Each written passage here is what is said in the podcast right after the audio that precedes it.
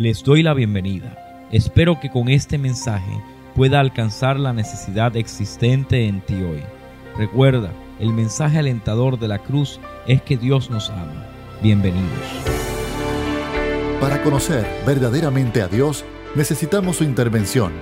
Bienvenidos al Ministerio Doctor Paz, el cual trae un mensaje alentador y donde el Doctor Luis Paz abre su corazón y presenta cómo Dios nos ha perdonado y redimido. Qué privilegio el poder hoy conectarnos juntos de diferentes partes del mundo para celebrar este día tan especial. El Señor nos me da el honor de poder reunirme con mi amada iglesia, la iglesia evangélica pentecostal Las Acacias, transmitiendo hoy tantas partes del mundo y juntos celebrar la resurrección de nuestro Señor Jesucristo.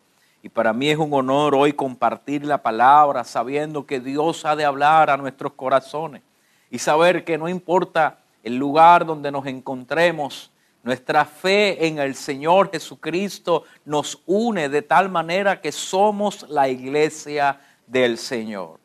Muy pronto tendremos la oportunidad de volver a vernos físicamente en el templo, pero el Señor nos ha dado la oportunidad a través de estos medios de continuar llevando el mensaje del Evangelio en cada servicio, en cada momento que tenemos la oportunidad de poder reunirnos. Grandes cambios han ocurrido a través de toda esta pandemia, pero hay algo que se ha mantenido firme, la palabra del Señor que no cambia sino que permanece para siempre. Es esa palabra la que quiero invitarte a poder estudiar en esta mañana y permitir que el Espíritu de Dios hable a nuestros corazones y nos enseñe el camino por el cual debemos de andar. Ve conmigo al libro de Filipenses capítulo 2, versículo 5. Filipenses capítulo 2, versículo 5. Vamos a leer varios versículos y poder juntos escuchar la palabra del Señor. Dice así la palabra del Señor en el nombre del Padre, del Hijo y del Espíritu Santo. Haya pues en vosotros este sentir que hubo también en Cristo Jesús, el cual, siendo en forma de Dios, no estimó el ser igual a Dios como cosa a que aferrarse sino que se despojó a sí mismo, tomando forma de siervo hecho semejante a los hombres. Y estando en la condición de hombre, se humilló a sí mismo, haciéndose obediente hasta la muerte y muerte de cruz. Por lo cual Dios también le exaltó hasta lo sumo y le dio un nombre que es sobre todo nombre, para que en el nombre de Jesús se doble toda rodilla de los que están en los cielos y en la tierra y debajo de la tierra, y toda lengua confiese que Jesucristo es el Señor para gloria de Dios Padre. Esta porción de las Escrituras, muchos teólogos le han llamado el himno cristiológico esto es así porque se desprende de su manera en la escritura original, en el griego, que son unos versos que son insertados en esta carta escrita por el apóstol Pablo. Un himno el cual refleja el sentir de la iglesia del primer siglo. Refleja la doctrina por la cual la iglesia confiesa su naturaleza y su manera de vivir. Si usted se da cuenta, el apóstol Pablo le está diciendo a los filipenses, hay una manera y un comportamiento por el cual tú y yo en momentos de angustia, de necesidad, de persecución, podemos compararnos y podemos emular ese comportamiento esa manera de desarrollarse y de vivir no tienen que ver conmigo como apóstol, tiene que ver con aquel a cual yo vivo y he entregado mi vida en cuerpo, alma y espíritu. Tiene que ver con Cristo Jesús. Es la persona de Cristo el eje central del Evangelio. No importa cuántos buenos predicadores podamos tener, cuantos filósofos y pensadores podamos estudiar. Nada como poder fijarnos en la figura de Cristo y pensar en la manera en la que Él vivió, caminó, se comportó, murió, resucitó y ha prometido que viene por nosotros. Como cristianos debemos de entender que antes que ser pentecostales, metodistas, presbiterianos, católicos, somos iglesia del Señor. Somos salvos por medio de la gracia derramada a través del nombre de Cristo Jesús. Pablo, hablando a la iglesia en Filipo, le dice, yo quiero que ustedes puedan tener el mismo sentir que hubo en Cristo que puedan tener la misma concepción, la misma manera de comportarse, el mismo pensamiento y que cuando la gente pueda verte a ti, puedan ver a Cristo a través de él. No en balde, el apóstol Pablo dice, para mí el vivir es Cristo. O sea, en otras palabras, el yo poder transitar por esta vida es poder tener el sentido, el sentir que hubo derramado en Cristo, en la persona del Cristo encarnado. Cristo significa el llamado de Dios, el ungido de Dios. Yo necesito poder identificarme con la vida la muerte y la resurrección de Cristo. Y eso es lo que hemos venido celebrando durante toda esta semana. Cómo yo me identifico con la enseñanza de Cristo. Cuando tuvimos la oportunidad de estudiar y vislumbrar la manera en que Cristo lava los pies de sus discípulos, cómo eso trabaja en mi vida.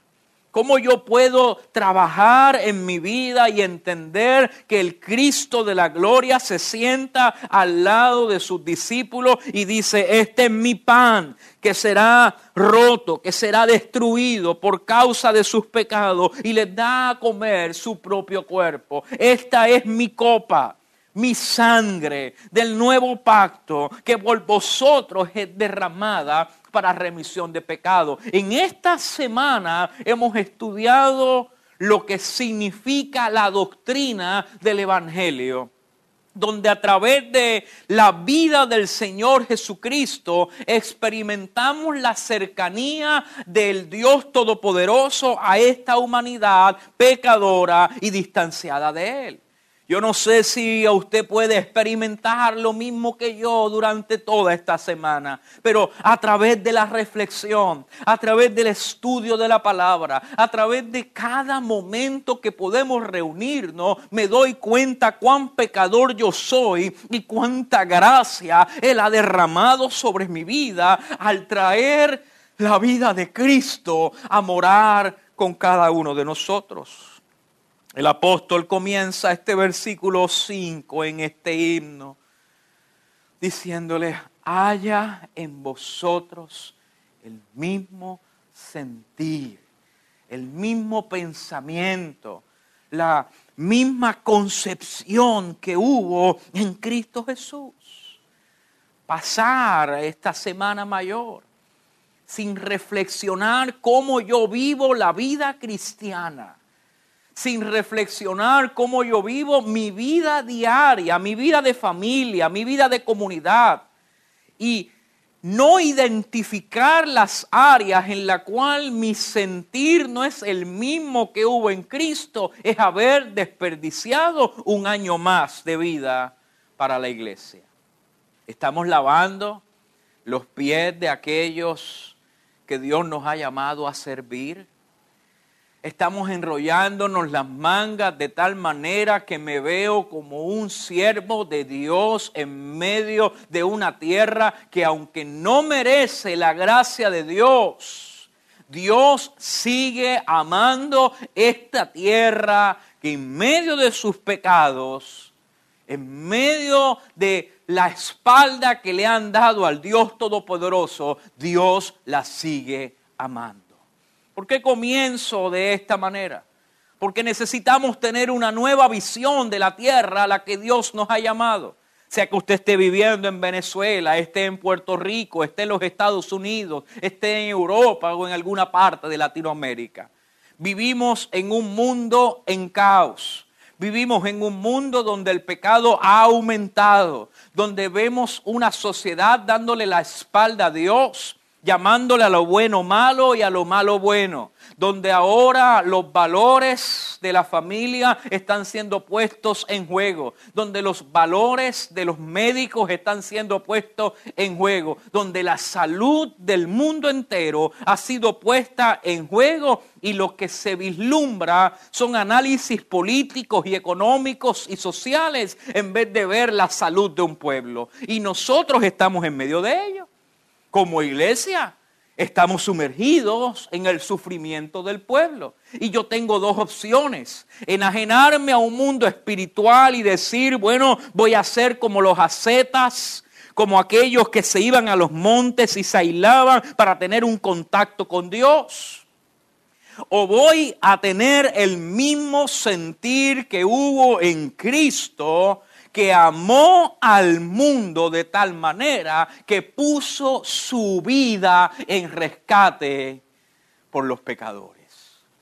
Es el amor la que yo veo como el primer punto a establecerse en la decisión del poderoso Dios de tomar forma de hombre y caminar en medio nuestro.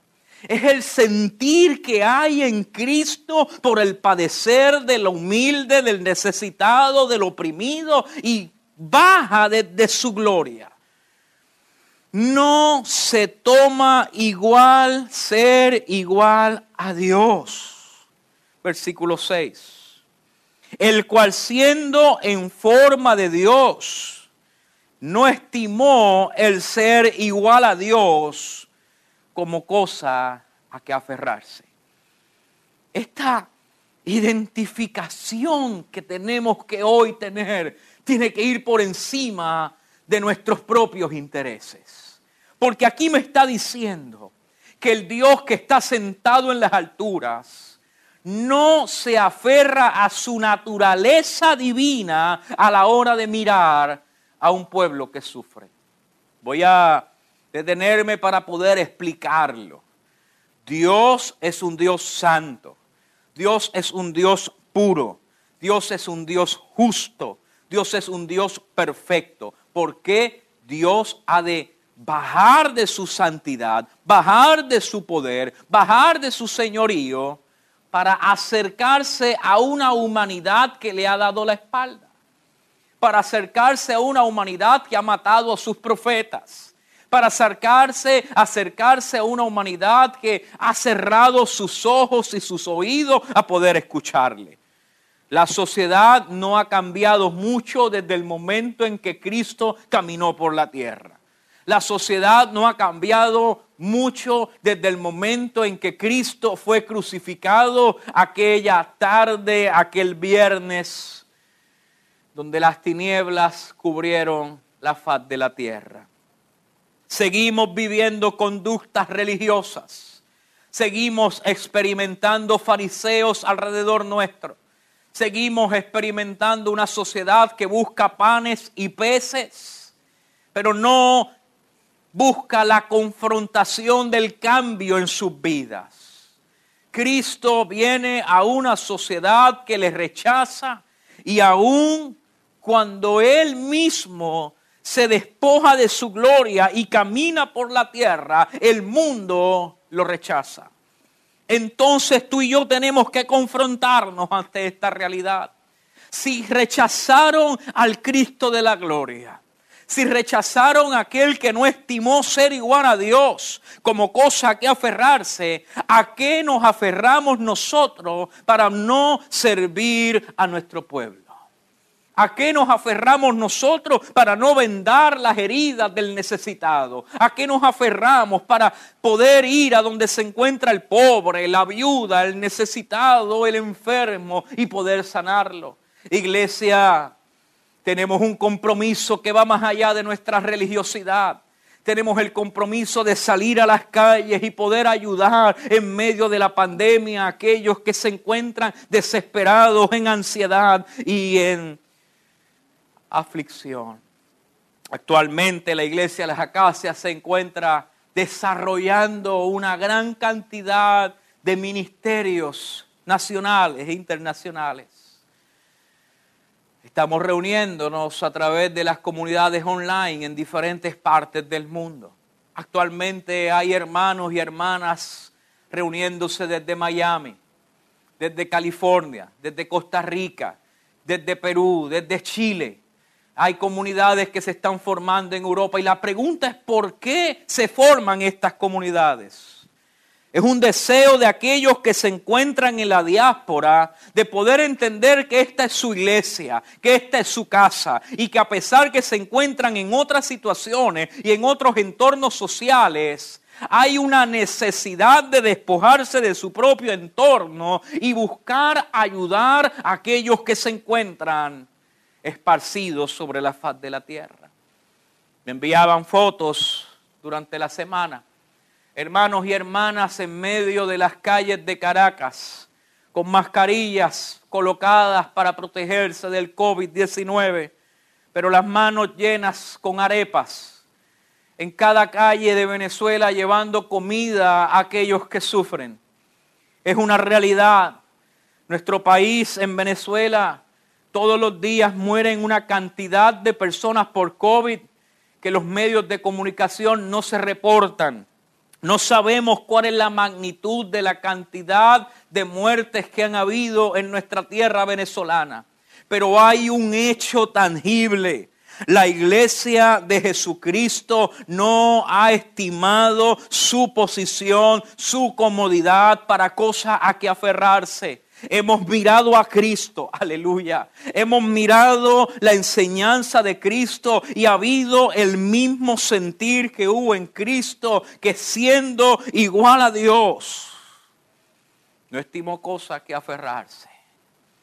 Hoy día, queridos hermanos, veo las fotos de aquellos que se ponen sus mascarillas y salen a ayudar a los que no tienen de comer sabiendo que pudieran poner su vida en riesgo. Y yo veo el mismo sentir que hubo en Cristo.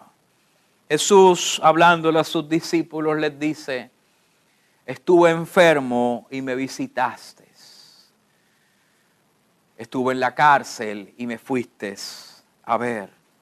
Sus discípulos preguntándole, ¿cuándo estuviste enfermo? Y te fuimos a ver cuando estuviste en la cárcel y te visitamos, por cuanto lo hiciste por uno de estos mis pequeños, a mí lo hiciste. Este himno cristológico nos lleva a identificarnos con la vida y el ministerio del Cristo encarnado. La única manera que el mundo podrá ver las obras del Evangelio es cuando la iglesia asuma la posición que Cristo asumió al despojarse de su gloria. Tú y yo tenemos la responsabilidad de vivir como aquel que dio su vida por nosotros en la cruz del Calvario.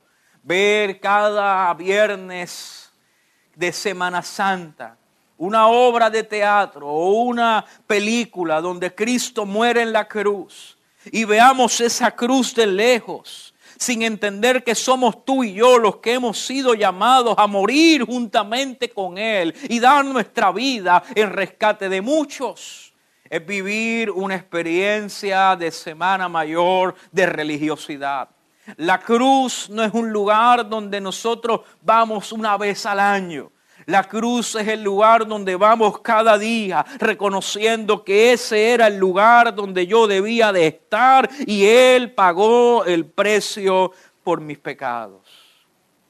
Si yo reconozco que ya no vivo yo, sino que vive Cristo en mí, entonces yo puedo mirar el versículo 7 y decir, sino que se despojó a sí mismo y tomó forma de siervo hecho semejante a los hombres. Y yo puedo tomar esa forma de siervo sabiendo de que Él me ha dado la oportunidad de ser útil para la expansión del Evangelio. Hay un dicho que se dice en Latinoamérica que dice, el que sirve, sirve, y el que no sirve, no sirve.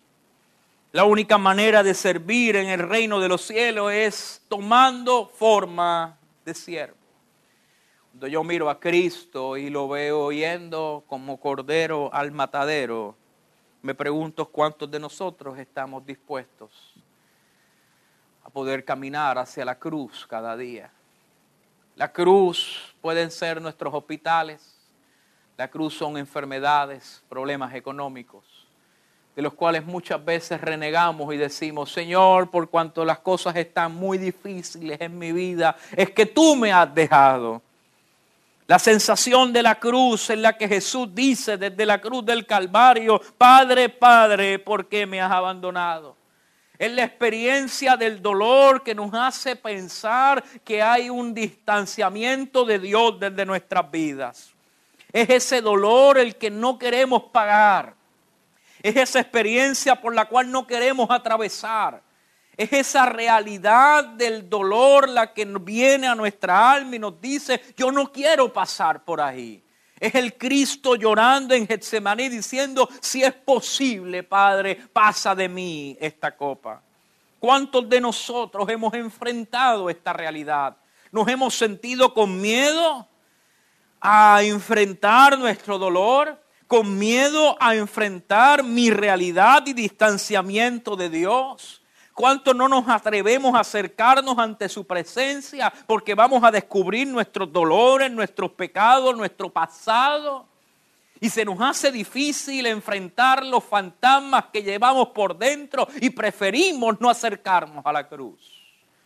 Pero esta palabra me dice a mí, yo no tengo por qué temer de acercarme allí porque Él lo hizo y salió victorioso. Oh, aleluya. Esta palabra dice, yo debo de tener el mismo sentir que hubo en Cristo.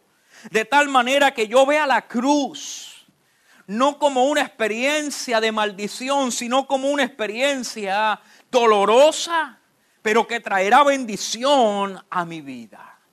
Querido hermano, escúchame bien, no hay manera que la iglesia pueda experimentar un avivamiento si no es atravesando el mensaje de la cruz.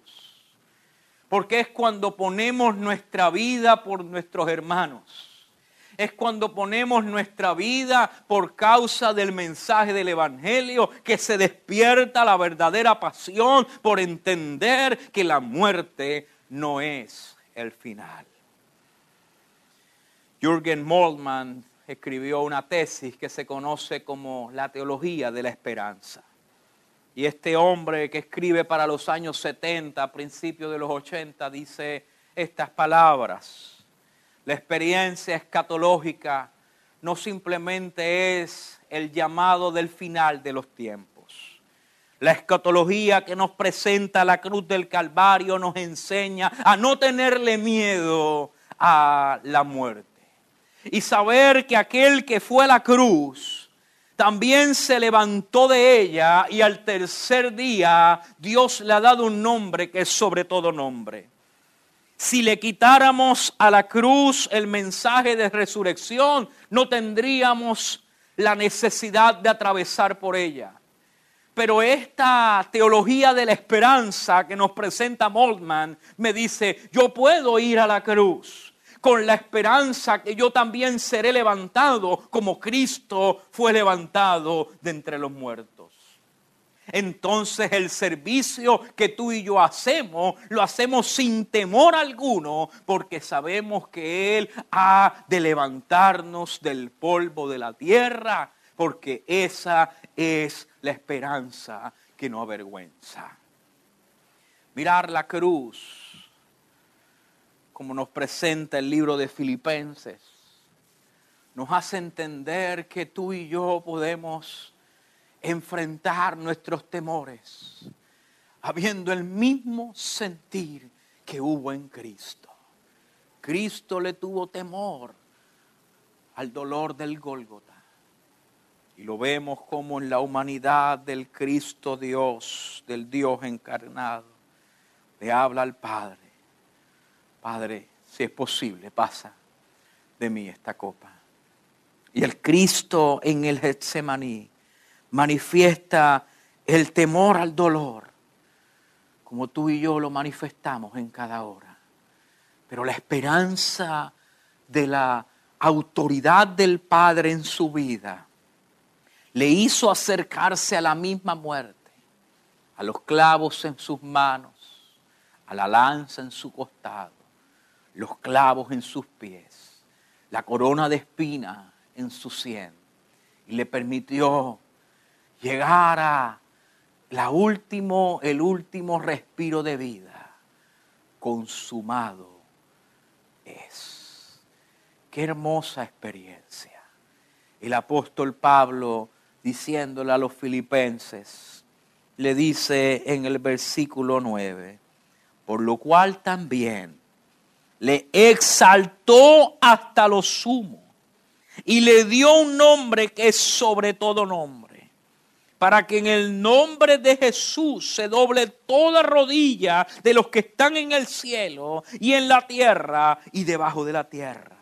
Este texto me está diciendo a mí, aquel que murió en la cruz, aquel que fue vituperiado en la cruz, aquel que fue molido en la cruz, por causa de esa llaga, ha expandido un mensaje de esperanza al mundo entero. Ha podido llegar a través de la historia de las naciones cautivando el corazón de millones de personas, trayendo un mensaje de consolación.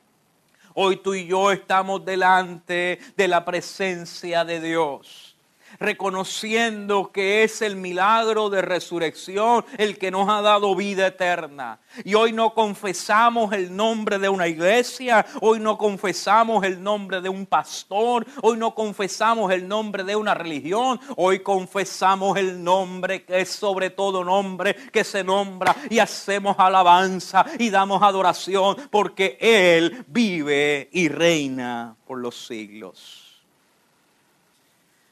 toda lengua confiese que Jesucristo es el Señor para gloria de Dios Padre. Hoy podemos adorar a Dios. Hoy podemos adorar su nombre. Porque a través de nuestra confesión como Cristo, como Jesús, como el Señor de nuestra vida, no creo en la imagen de una religión abstracta. Creo en la imagen del Dios Todopoderoso, encarnado, resucitado, glorificado, y tengo la esperanza de que ese Cristo regresará otra vez por nosotros.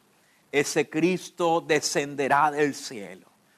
Y ya no como un siervo humilde, que irá a una cruz, sino como el Rey de Reyes y Señor de Señores. Y seremos levantados juntamente con Él.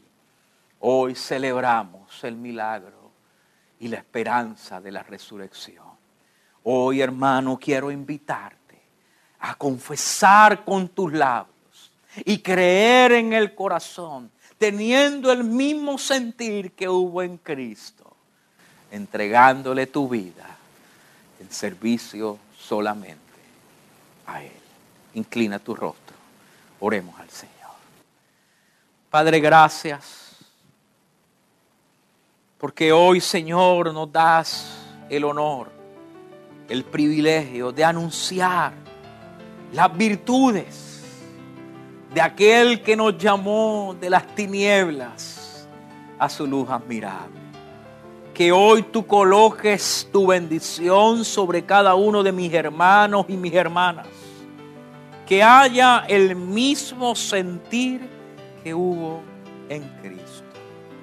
Que podamos servir, que podamos luchar, que podamos atravesar una vida de cruz y de tinieblas con la esperanza puesta en nuestro corazón de que la resurrección llegará para cada uno de nosotros y viviremos eternamente para Él. Te alabamos a ti, Padre, en el nombre de Jesús. Amén, amén y amén. Gracias por escuchar al Ministerio Doctor Paz. Hoy día, muchas personas se preguntan cómo pueden obtener su salvación. Y a través de esos mensajes, presentamos el plan redentor de nuestro Señor Jesucristo. Mantente en contacto con nosotros. Si este mensaje de hoy ha impactado tu vida, visita Facebook y Twitter bajo Doctor Paz Ministry. Si tienes alguna petición o quisieras comunicarte con nosotros, puedes enviarnos un correo a drpazministry@hotmail.com. Este programa es una presentación de Ministerio Doctor Paz y permanece gracias a sus oraciones.